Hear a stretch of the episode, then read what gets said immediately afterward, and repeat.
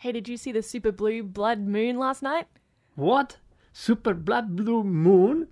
It was a lunar eclipse. I'm tired of all these people just saying, let's go to see the super blood blue moon. Ooh, the super moon. Ooh, the blood moon. Whatever. It was just a lunar eclipse. I think we're live. Are we? I think so. Okay. Um, hi, I'm Kirsten Banks. And I'm Angel Lopez Sanchez. And, we, are, the Skyentists.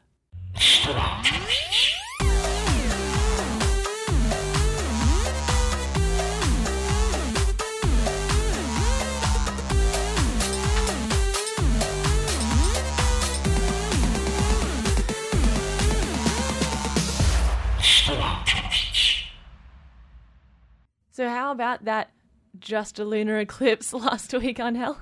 Oh my god. Where start talking about that? Did you see it? I saw glimpses, and I tell you, I was very excited when I saw those glimpses. Yeah, I saw a tweet of you running your in your home and just as crazy saying, "Hey, there is a bit of a sky there. We can see the moon." Yep. So what happened was I had my friends over and we were going to go out and watch the moon while I was on radio as well. And it was comes to about 9:30 in the evening, and I go outside just to check. Oh, what are the clouds doing? It's meant to be mostly clear, of 47% cloud cover, mostly clear, but anyway.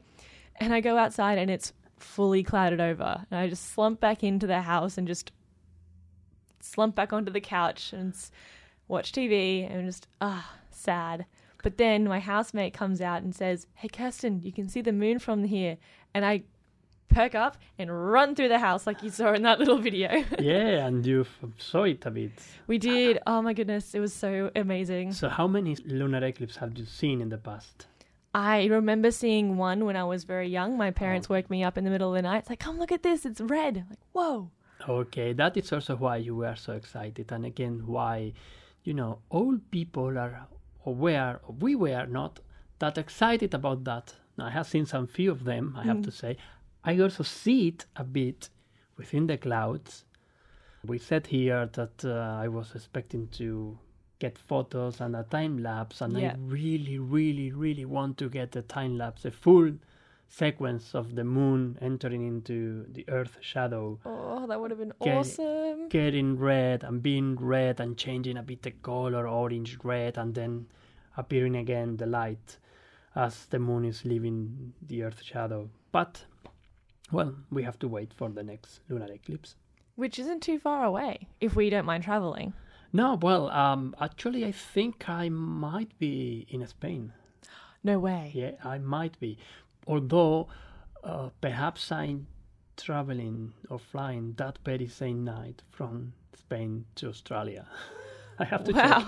check well, my dad was talking to me the other day and saying, well, what if you guys just got a couple of friends together, put in a bit of money to uh, hire a plane for the night and watch it from above the clouds?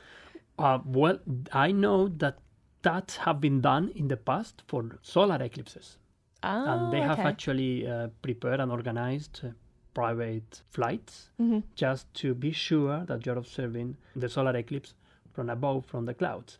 And actually, if you are following the path of the totality, You can watch it for longer. you can watch it for longer. Whoa. and then also getting very uh, amazing views of Mm. the of the solar eclipse. Uh, if I remember properly, one of the most amazing images of the I don't remember it was the last year solar eclipse in, in the US or mm-hmm. I think it was a couple of years ago in the north of Europe. It was in the Arctic.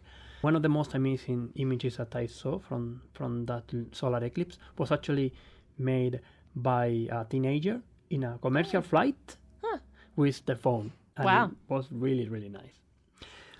Anyway, as as we were discussing before, um, um, and I didn't realize we were recording.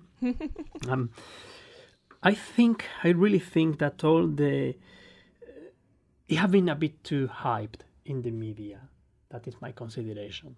What has been happening with the lunar eclipse, because they were naming the, num- the, the lunar eclipse as the super blood blue moon Mm-hmm. or whatever combination of these. Super blue blood moon or blue super blood moon or whatever. So many names. but um, and I was complaining, of course, social media is for complaining a lot about all of that, particularly because these news were not explaining the facts, the real science. that That's was- true. They weren't really explaining what was actually happening. They were just saying that's wow, it's a super blue blood moon. What of it? Exactly that we explained with all the details in the previous episode. That's right. so So please. Go listen to that Yeah. if you want to hear more. But I also realized of something, and and then I wanted to use the power of social media to ask a couple of questions, particularly one, and to test my hypothesis because I mm. had an hypothesis. My hypothesis was the following: at least in Twitter, young astronomers and- and science communicators seem to prefer, or at least are less molest with the term super blue blood moon than old astronomers and science communicators. hmm That was my hypothesis. I wanted to test it as, as a scientist, and that is why I actually did that. And result after 580 people who, thank you very much, um, I was one of them. you were one of them. Thank you. Uh, helped answering this uh, this question. It was very interesting to see because I divided between if you are young and old in the sense of if you are 32 or younger, one category, or 33 and older, another category. Well, I actually found that that was actually real because the ratio between yes, I like, no, I don't like is 25% for young people, hmm but only 15% for old people. Huh.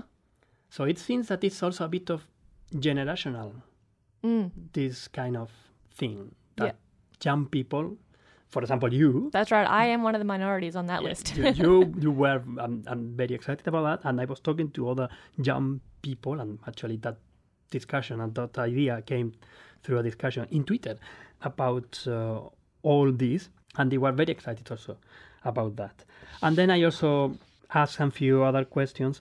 Um, um, at the end, the results that uh, the people were providing, the feedback that I was getting, it is that although you can get extra attention, particularly by media, if you are naming this event as a super blood blue moon, the result that you get it is that people are confused and you are mixing science and pseudoscience.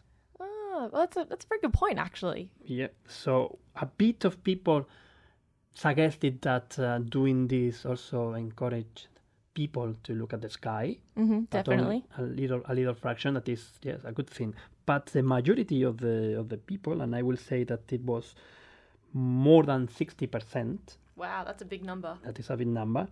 Is that is not good. That media and even us astronomers and science communicators are using this kind of names. Mm, well, that's the thing that they don't they don't describe what it is. No, it is only in the title. Hmm. And something else that I would like to add it is that really I got the proof that people were confused, hmm particularly students. For example, astronomer Tanya Hill, that she's working at um, Melbourne Planetarium Science Works, hmm a good friend of mine, sent another tweet saying, My son overheard two kids in the bus yesterday. First kid, I tried to see the super blood blue moon last night. Second kid, yeah, it was just a moon, nothing special. My son, but did you see the total lunar eclipse? The two kids, the what? and and it was not the only case. I was also talking to some uh, students in Spain during the week because I have been given some video conferences in, um, in schools, and I received the same question: What happened to the moon? What was that? And Yeah. they didn't know at the end. They didn't know that what was actually happening was a lunar eclipse. Mm, I had a um, I had a Skype a scientist session the day after on the Thursday, and I was skyping uh, somewhere in China, a classroom in China, and they had seen it, and they were asking what was actually happening. I mean, there were a group of primary schoolers, so they were always interested anyway. But that's the whole point. Like, we need to actually talk about what's going on, not just give it a fancy name. Exactly. Yeah. So it's a great opportunity for encouraging people to look at the sky. It is a special phenomenon. It is just a lunar eclipse, Mhm. although we don't need the hype of advertising it, Yeah. my in my opinion, because at the end we are going to get confusion. That's right. Okay, well, so far that is the feedback.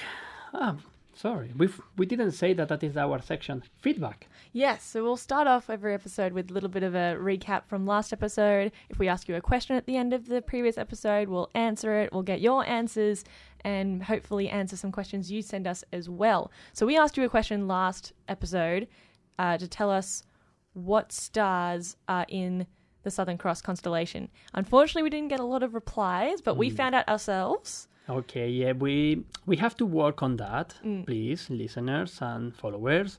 Mm, we will really like to get your feedback and your wisdom when you know asking questions and trying to get uh, your thoughts about the things and the things that we are talking about. I That's right. Will, it will be good. I mean, whenever I go on a tour, well, whenever I lead a tour at Sydney Observatory, I always warn my tour guests if you don't ask me questions, I will ask you questions. So Exactly. Yeah. take it as you like, work guys. So, um, what are the names? so we already discussed one name, the little star Ginan. We discussed Mhm. that at length a couple of episodes ago. We have Acrux, which is the bottom star of the cross, The brightest one. the brightest yes. one, also known as Alpha Crucis, hence Acrux, kind of like a mix between the names there.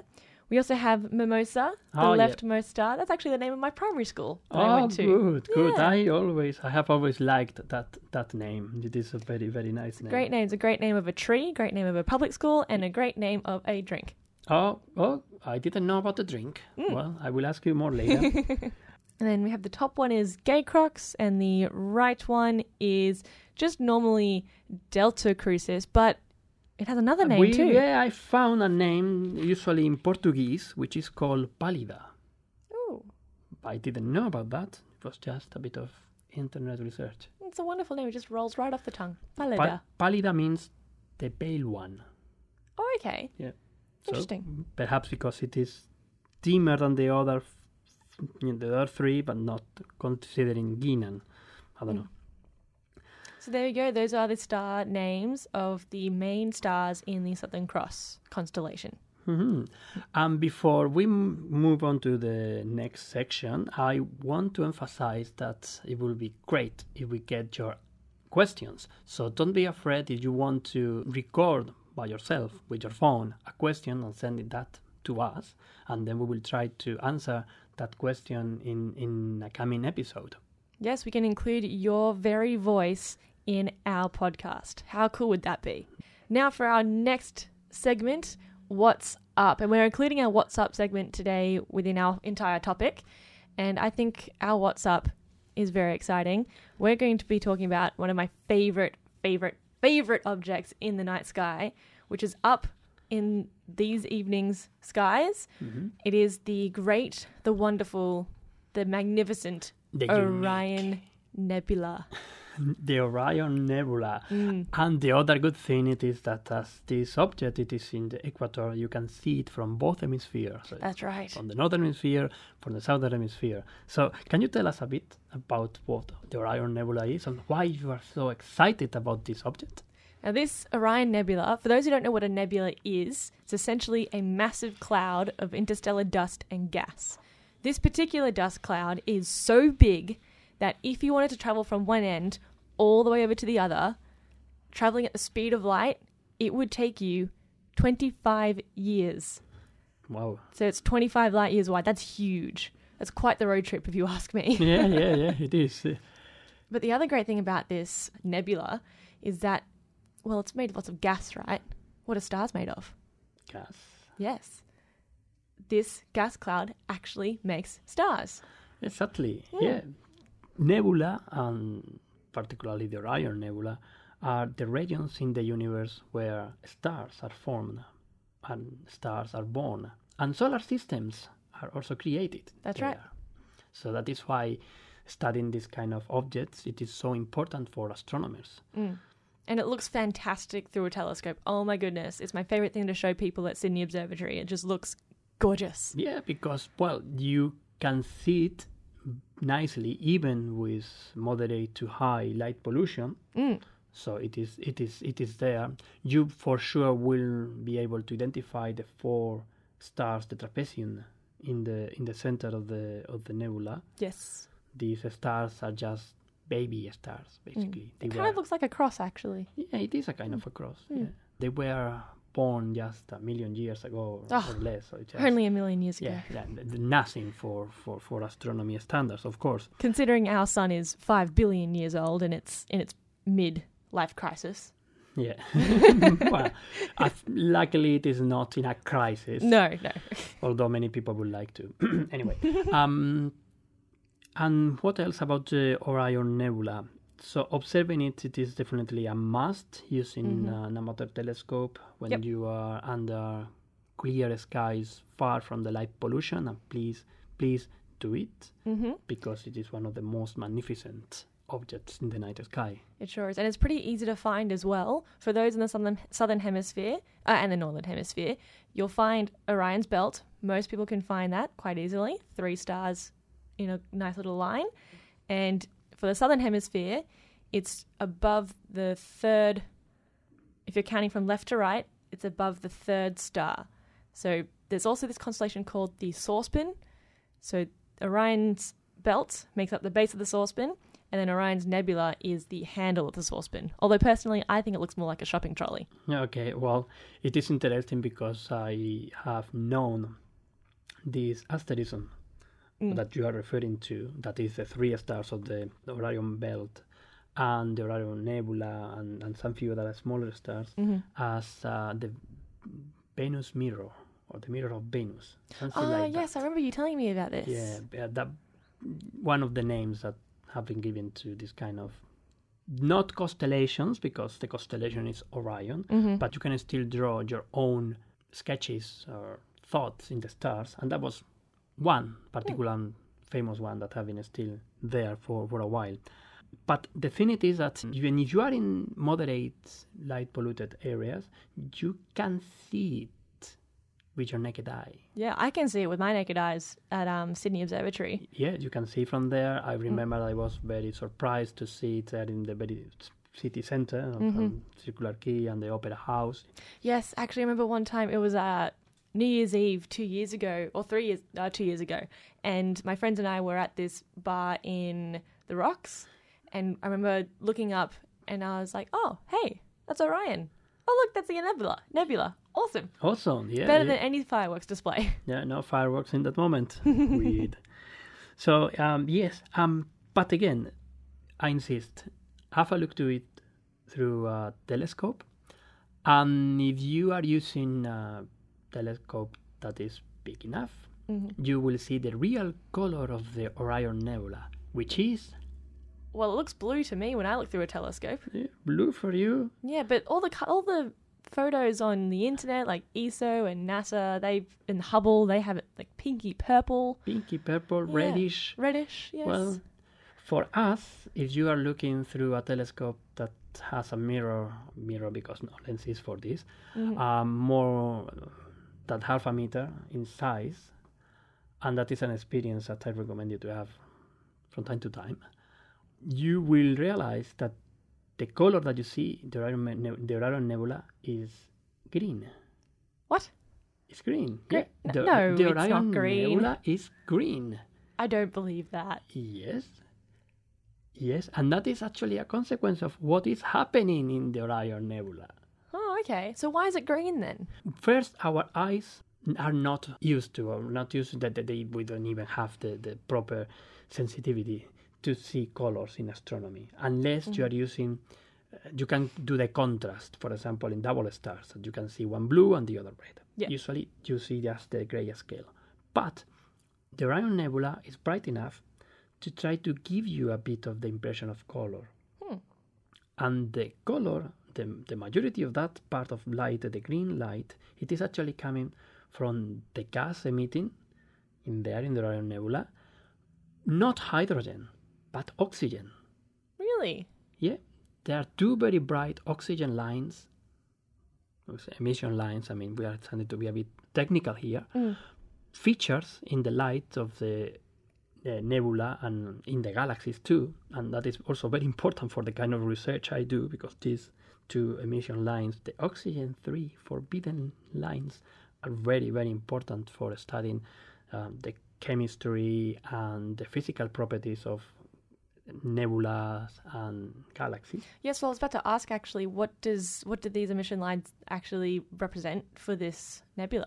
They were actually first discovered in the Orion Nebula, and at the beginning of the spectroscopy in the late 19th century, they thought that it was a new element that was not in the Earth, and it was called th- these lines were called nebulium because of the nebula. Of course, yes. But then, with new um, studies and with a proper understanding of the quantum physics in particular to reproduce these kind of features, uh, we actually realized that are a kind of features, emission lines, that uh, appear in uh, oxygen atoms. Let's say that properly. Oxy- oxygen ions Mm. in some characteristics that can be only obtained in very low density in, in the space. So this, this, these kind of features are very difficult to obtain in laboratories on the Earth, but they are very easily seen in the space because very low density, only 100 to 1000 particles per centimeter square, sorry, centimeters cube. So not that much. Mm. And those lines are actually very, very, very intense, much more intense than the famous H alpha, hydrogen alpha, that uh, is very famous in the red. That is the one that is giving you the red color hmm in the photograph. So for our eyes, if you have a big telescope and you can see the Orion Nebula, you will see more green color than red color.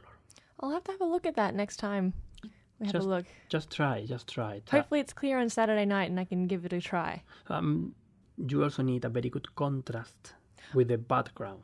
Oh, okay. So I have only seen it in the green colors only a couple of times hmm with a big telescope, half a meter telescope, yep. and in narrow bright, dark, Right. dark, Dark sky, sky. Yep, dark gotcha. sky. But I know that other people has also been able to see the green, the Okay. green color. I might give my tour guests a bit of a challenge. Can you see green in the Orion Nebula? Yeah, you can definitely Hmm. do that. Hmm.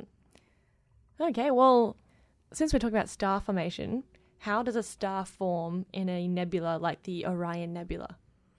Well, I think that you are going to answer that question. Well, I can.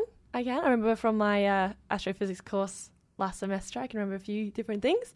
But essentially, it's just gravity, right? It is gravity. You have you have gas. Each little particle has its own gravitational pull. The gas is more dense in other regions and less dense in other regions. So the denser regions have more gravity, and so more and more particles gravitate towards these denser regions that eventually form big balls of gas that are hot enough, dense enough, hot enough to emit their own light and go through fusion, turning light elements into heavier elements, and then bippity boppity boo, you have a star. And from one nebula, you will not get only one star. You will get plenty of stars. Yes. So once all of the once all of the gas is exhausted into stars, you then have what's called a star cluster, A star cluster. Hmm, like the Pleiades, also known as Subaru for those who don't know straight away what Oh. we're talking about when you say the Pleiades. Subaru, the car, have five of the 7 bright stars in the Pleiades Mm-hmm. That's right. as, as logo. So yeah, I love pointing that out Hmm, many people tour. It's so funny. always uh, people are ah, and again it is another example of the love that humans have for the stars. Mm. Um, I want to go back to talking about how stars are formed and that particularly that you get many stars hmm from the gas that is condensing, collapsing, autogravitating, and fusing at the end to form stars. Yeah. Because I think it is something very important, particularly for for astronomy and later to understand galaxy evolution. That from that nebula, from a particular nebula or star forming region, you are going to have plenty of stars, hmm and some of them will be massive stars. Some few of them will be very massive stars. The majority will be kind of solar-like Yep. stars with that kind of range of masses around the sun mass. But we will also get plenty of red dwarf stars, smaller than the, that, than the sun, hmm and even planets and so on. That's right. We so we're basically saying we get a lot of different types of stars Mm-hmm. when a ga- or when a nebula like this collapses. Exactly. And from memory, the, it's the initial mass function. You mentioned that. Yeah, Yes. The IMF, the initial mass function, that Mm. is a key piece for modeling galaxies. Mhm. Uh, I have to use that many times in my research. um, and, and, and I can also tell you that we still don't understand well how that is working because we can only measure the initial mass function of stars or nebula around the sun because we can count stars we can say there are one, 100 stars of more or less than the mass of the sun and only five stars that are 10 times the mass of the sun Mm. and so on and you build this kind of diagram but we can't do that in distant galaxies or even in nearby galaxies so we still don't know if it is universal if this kind of way of forming stars is universal that we call Mm. the salpeter IMF or it is variable and depends of on other factors But even before the IMF, we have the Jeans mass exactly of the nebula, which Mhm. is essentially for our listeners, the Jeans mass is the critical mass of a nebula that will allow it to collapse on itself and actually make stars. in the moment that that autogravitating gas is more massive than the Jeans mass Mhm. then it will actually collapse and form a new star. Yes. Well, not new star, it will form a cluster. The other important thing it is that the massive stars, they are only few. They are not that easy to get. For example, in the Orion Nebula, the majority of them actually are common, but are very few, Mm. very massive stars. But these massive stars are playing a huge role in galaxy evolution and actually in the evolution of all the stars around them because the more massive you are, the quicker you consume the fuel that you have. That's right. A star that is around 10 times the mass of the sun will explode as a supernovae in just few million years, Mm. which again it is just nothing. Yeah, it's a very, very short lifetime for stars. Yeah, it is very, very, very, they are very short lived. But exploding as supernovae, they are going to inject a lot of energy into the circumstellar medium. Mhm. And they are also going to do something very special, these massive stars. Very massive stars are also very hot and they emit a lot of radiation in ultraviolet frequencies. We see these stars, of course, but we only see, let's say, from the blue to the red. But the maximum of the emission of these very massive stars is in a color that, that is bluer than our blue, which is the ultraviolet. Mhm. This radiation has a very interesting property that is able to collide with the atoms of the gas, of the diffuse gas. And that is actually the reason why nebula, star forming nebula, are shining because of the effect and the interaction of the light, ultraviolet light Mhm. emitted by the very massive stars into the gas. Wow. That's awesome. We are using that trick continuously in astronomy, and I will insist that is my own research because for that we can use the same tracers and the same analysis that we do for studying nearby nebula to studying star forming regions in nearby galaxies or even star forming regions and stars that have been forming in very very very old galaxies at the beginning of the time because we can identify these kind of features the lines that i was telling you before Mm. the oxygen lines the hydrogen alpha line or many other lines and we can estimate the physical properties and also the chemical composition of the universe is evolving in the sense that as stars are formed and dying we are getting an enrichment of the interstellar medium with heavy elements and for astronomers heavy elements are everything that are not hydrogen and helium That's right. You have hydrogen, you have helium, and then you have metals. and we have That's metals. yeah, that it is. That it is what we have. We are very easy. Then our periodic table, and there is a joke around there. That is just hydrogen, helium, and the rest metals. Yeah, so if you don't like chemistry as much as other chemists would, come into astronomy. Yeah, it's good. Although you will also need a lot of knowledge from chemistry and from Mm. quantum mechanics in order that you can get into the details. Yes. But as I was saying, observing star forming regions in galaxies and in distant galaxies are providing us a very interesting way of learning about the evolution of the universe and the chemical evolution of the universe in particular. And I insist that is my own research topic. we'll have to revisit that for a whole episode one time soon. Yeah, no, we have to because there are plenty of things that we can be saying about that. Hmm. Two more things because we're starting to be talking a bit too much, half an hour or so. we like to talk a lot. yeah, we are talking and talking. We didn't mention the name of the Orion Nebula. You look into a catalog.